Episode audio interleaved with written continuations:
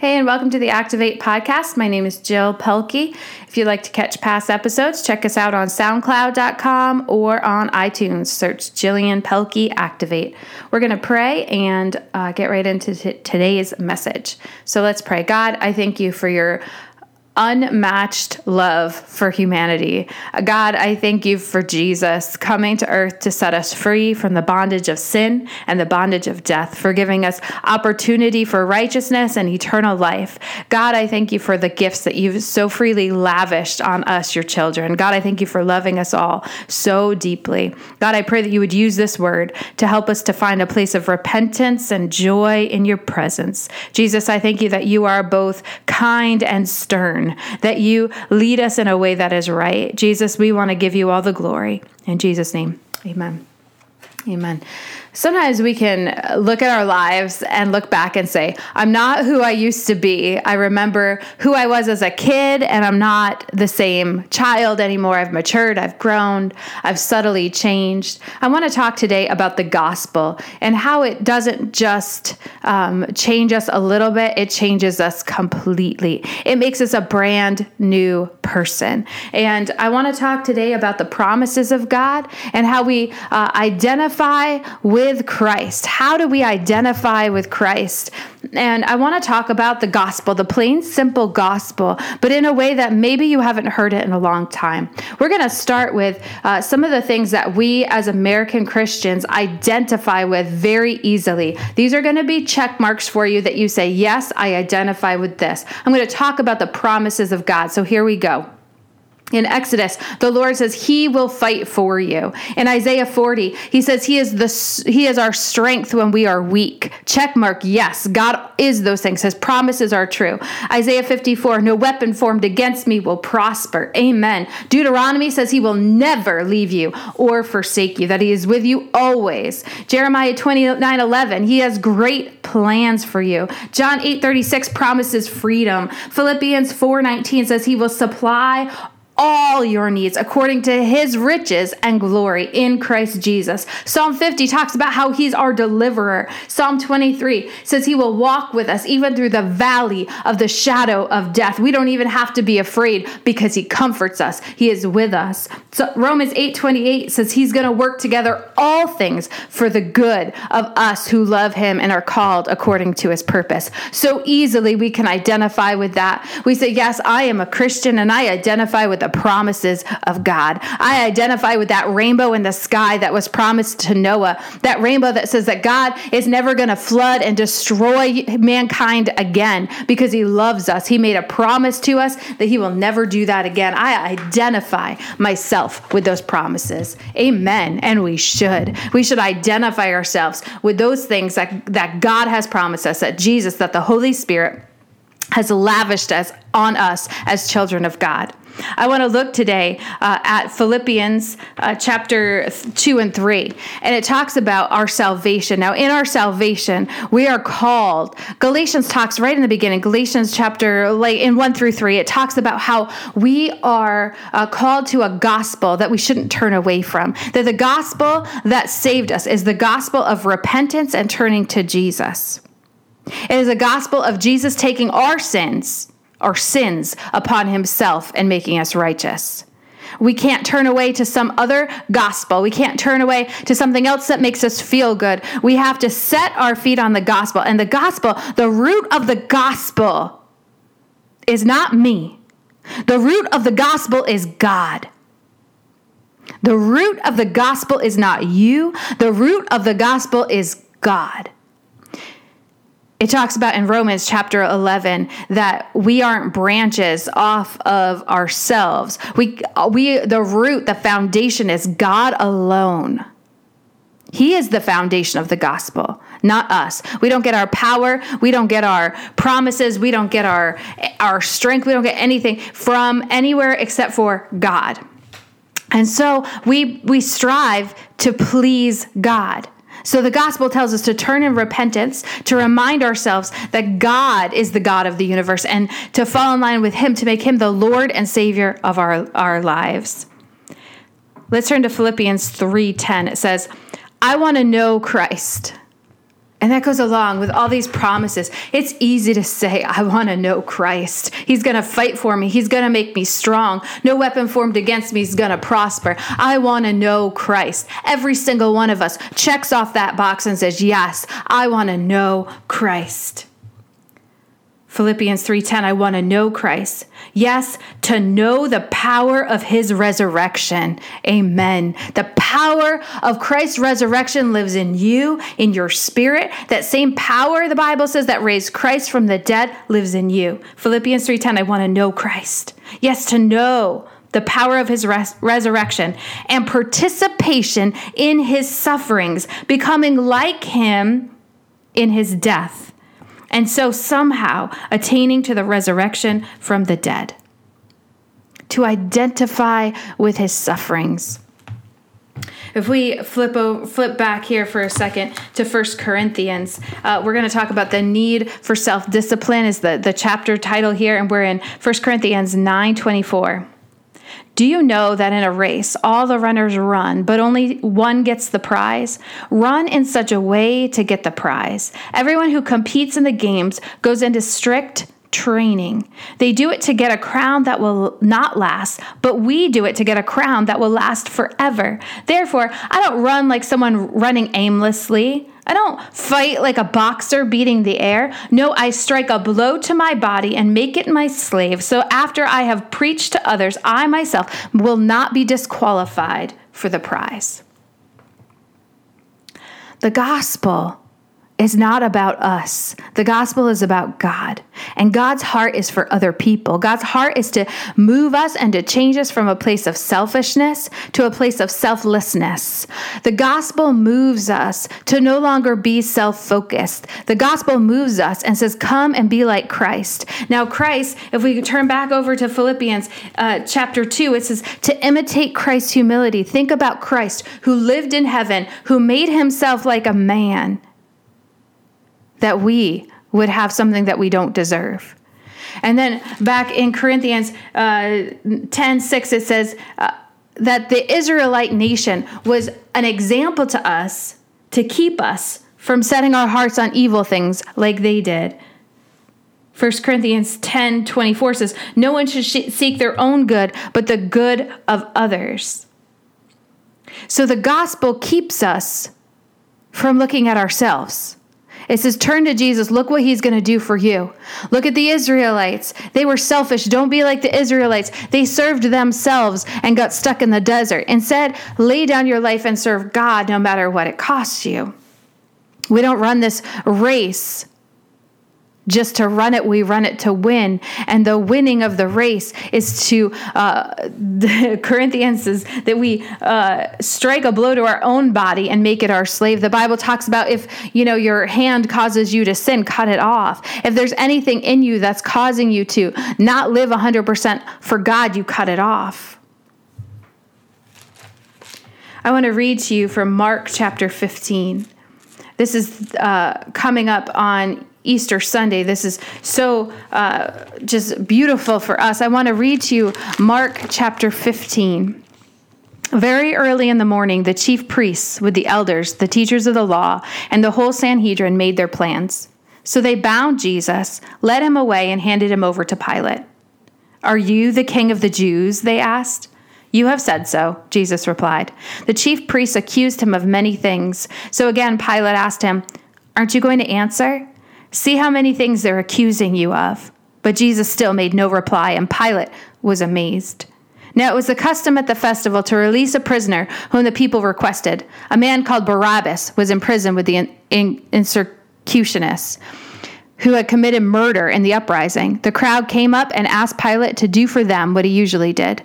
Do you want me to release to you the king of the Jews? Asked Pilate, knowing it was out of self-interest that the chief priests handed Jesus over to him. But the chief priests stirred up the crowd to have Pilate release Barabbas instead. What shall I do then with the one who you call the king of the Jews? Pilate asked. Crucify him, they shouted. Why? What crime has he committed? Asked Pilate. But they shouted all the louder, crucify him. Catch this. Wanting to satisfy the crowd, Pilate released Barabbas to them. He had Jesus flogged, handed over to him to be crucified. The soldiers led Jesus away to the palace and called together the whole company of soldiers. They put a purple robe on him and then twisted together a crown of thorns and set it on him. And they began to call out to him, "Hail, King of the Jews!" Again and again, they struck him on the head with a staff, and they spit on him. Falling on their knees, they paid homage to him. And when they had mocked him, they took off the purple robe, put on his clothes, and they led him to be crucified. A certain man from Cyrene, Simon, the father of Alexander and Rufus, was passing by on his way from the country, and they forced him to carry the cross. They brought Jesus to a place called Golgotha. Then they offered him wine mixed with myrrh, but he did not take it. And they crucified him. Dividing up his clothes, they cast lots to see what each would get. It was 9 a.m. when they crucified him. They wrote a notice that with the charge that read, "The King of the Jews." They crucified 2 rebels with him, one on the right and one on the left. Those who passed by hurled insults at him, shaking their heads and saying, "So, are you going to destroy the temple and build it in 3 days? Come down from the cross, save yourself." In the same way, the chief priests and the teachers of the law mocked him among themselves. "He saved others," they said, "but he can't save himself. Let the Messiah, the King of Israel, come down from that cross. Then we'll see and believe." Those crucified with him also heaped insults on him. At noon, darkness covered the whole land until 3 p.m. And at 3 p.m, Jesus cried out in a loud voice, my God, why have you forsaken me?" When some of those standing near heard this, they said, "Listen, he's calling Elijah." Someone ran, filled a sponge with wine vinegar, put it on a staff, and offered it to Jesus to drink. "Now leave him alone. Let's see if Elijah comes to take him down," he said. With a loud cry, Jesus breathed his last.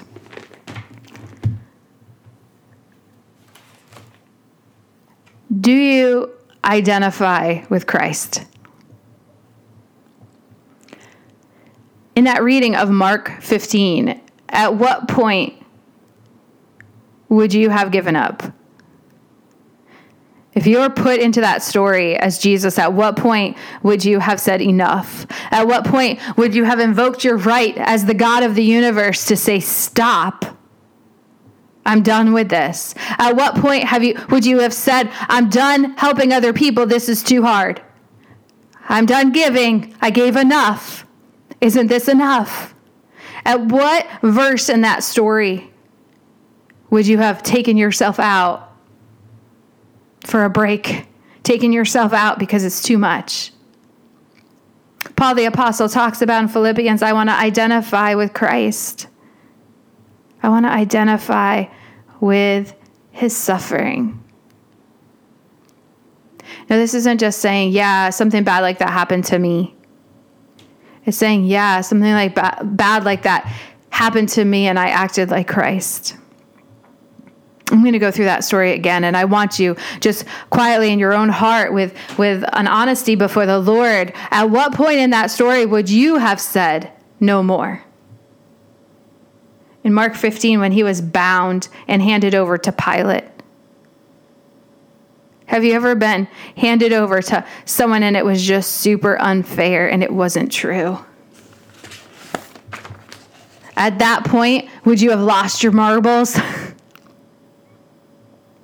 Or would you have handled it like Christ?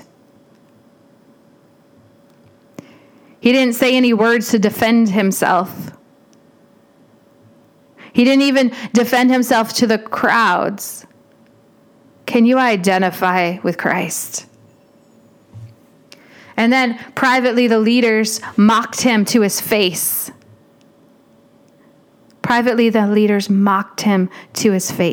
Would you be done at that point? Would you tell them, "Okay, enough. I'm God, let me go"? Would you have broken off your own chains and walked out? When we identify with Christ, we don't just identify with his great promises that make us feel good. We identify with his suffering, and we walk through suffering. And we have to walk through it the same way that Christ did, with humility and serving others. We serve others even in our pain and discomfort, even when people lie about us, even when people do things to us that are terrible. We identify with Christ.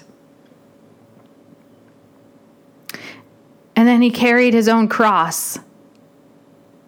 Would you carry your own cross? Or would you say, this is just enough, God? This is just enough. And he was crucified. They stripped him of all of his clothes and then divided them up by gambling. Who would get what? Has something of yours ever been taken from you and given to somebody else? A position, a job, a friend, a relationship? Did you act like Christ, or did you lose your mind? Can we take on the mind of Christ? Because later on in the account, Jesus says, "Forgive them, Father, because they don't even know what they're doing." Can we identify with the suffering of Christ and look out at humanity and forgive? Can we look out at people today and forgive? Can we forgive our bosses and our relatives and the people who are just outright doing wrong to us? At what point do we get off the cross and say, Christ, I no longer want to be crucified alongside you? Is it when they put the sign King of the Jews on his head to mock him? When you are mocked for God's sake, do you give up and quit, or do you identify with Christ? Jesus Christ looked at the sinner to the right and the left of him, and he knew that he was innocent. And he knew that he was being put in a lot with people that were so much less than him. And yet he had compassion on them. And he continued for their sake. Do you continue for the sake of people that still have a chance to know the saving power of Jesus? Then even as he's dying, insults, as he hangs on the cross, taunting him to come down. At that point, would you have come down? At that point, would you have hurled insults back? And then he felt like God had forsaken him. My God, why have you forsaken me? And yet he still stayed on that cross. And there was more mocking. Even when he is at the last of his breath, and more mocking from the crowds and the priests. And he stays on the cross. And then they offer him vinegar. He's dying. And in his last breath, they offer him vinegar. And he stays on the cross for the sake of others. See, the gospel is about God. The gospel is about others. The gospel isn't about coming to get all the promises you can get and all the comfort that you can get and all the things that you can get. The gospel brings you to a place of repentance. The gospel brings you to a place of, Jesus, I see what you've done for me. Jesus, if I put on your mind, I can walk through trial. I can walk through suffering, and I identify with you. Personally, in my life, I've had people yell at me because of the gospel, as it should be, because I learned how to not hurl insults back. I learned how to not yell back.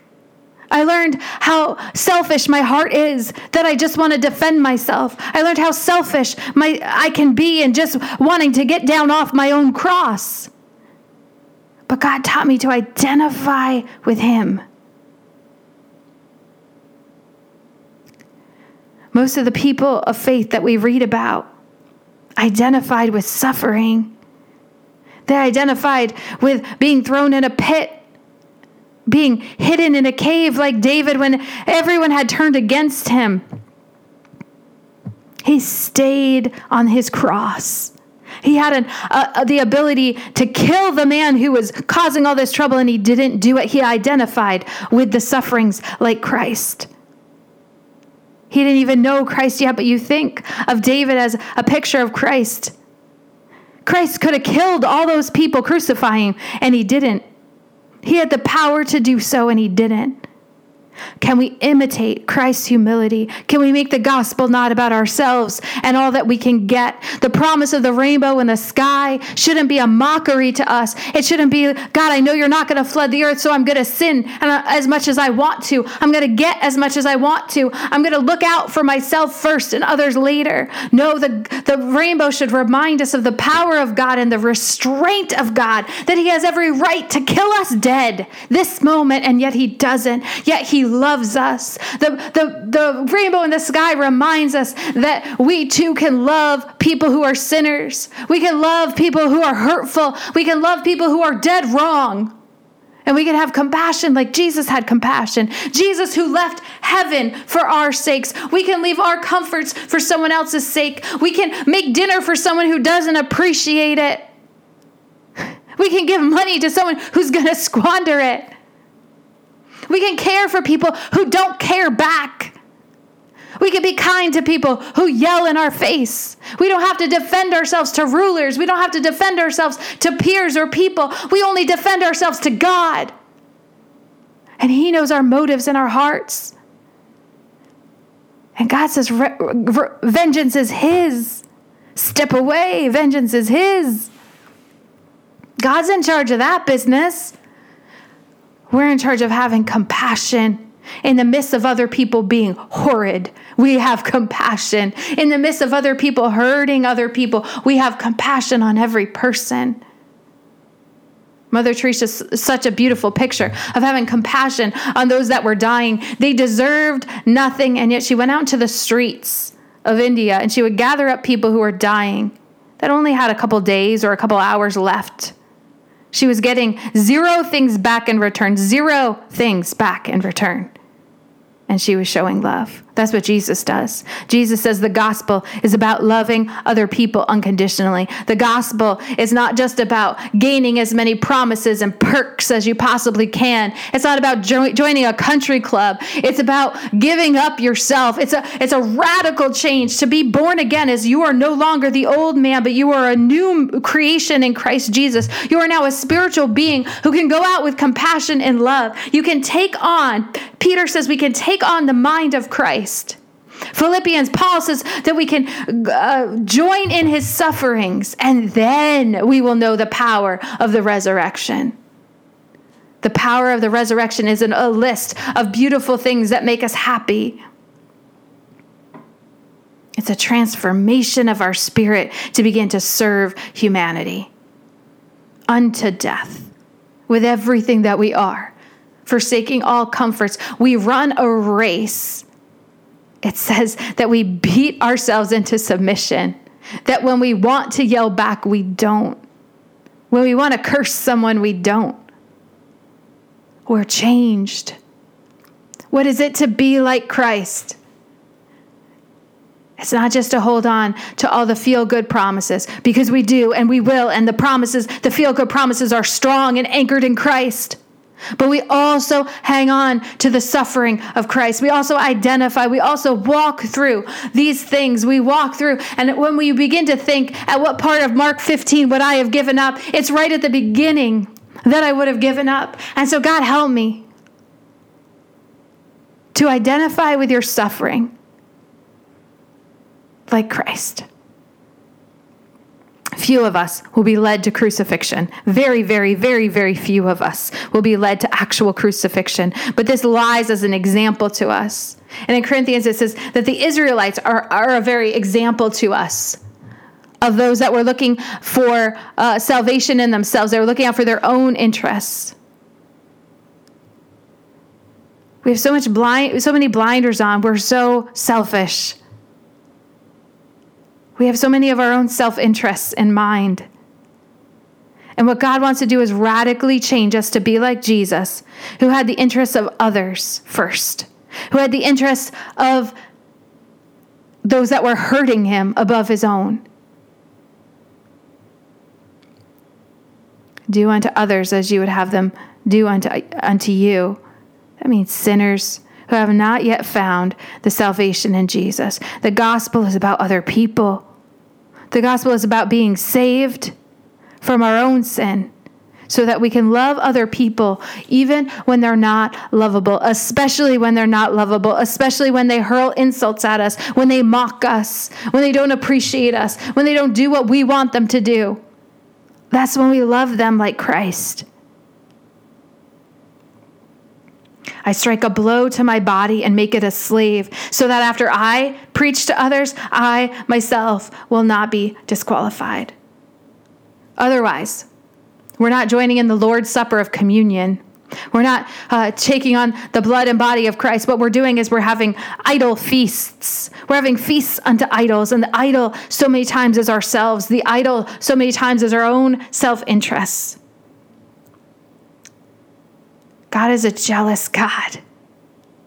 He says to serve him alone. You can't serve God and yourself. You can't serve God and money. You can only have one master.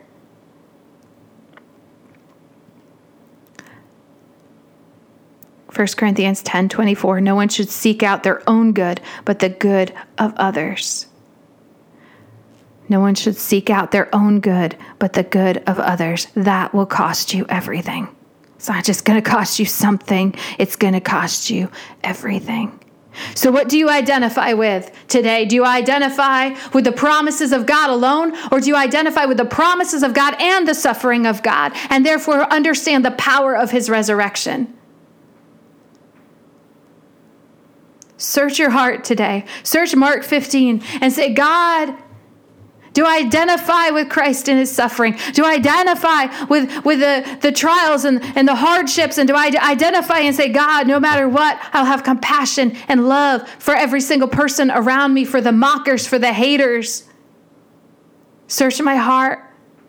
When I sit on my bed at night, let me be silent. Search my heart. God, you know my sitting down and my standing up. You know everything about me. Help me to be silent before you and search me, oh God. Know me. Let me know if there's any evil way in me.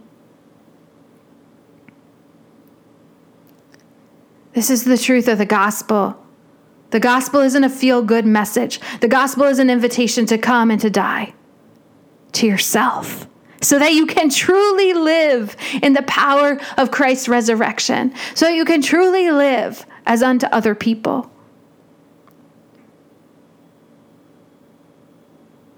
We could very easily just sit here and be like, people are so annoying, people are so this, people are so that, I'm so sick of them. And we forget we are a people.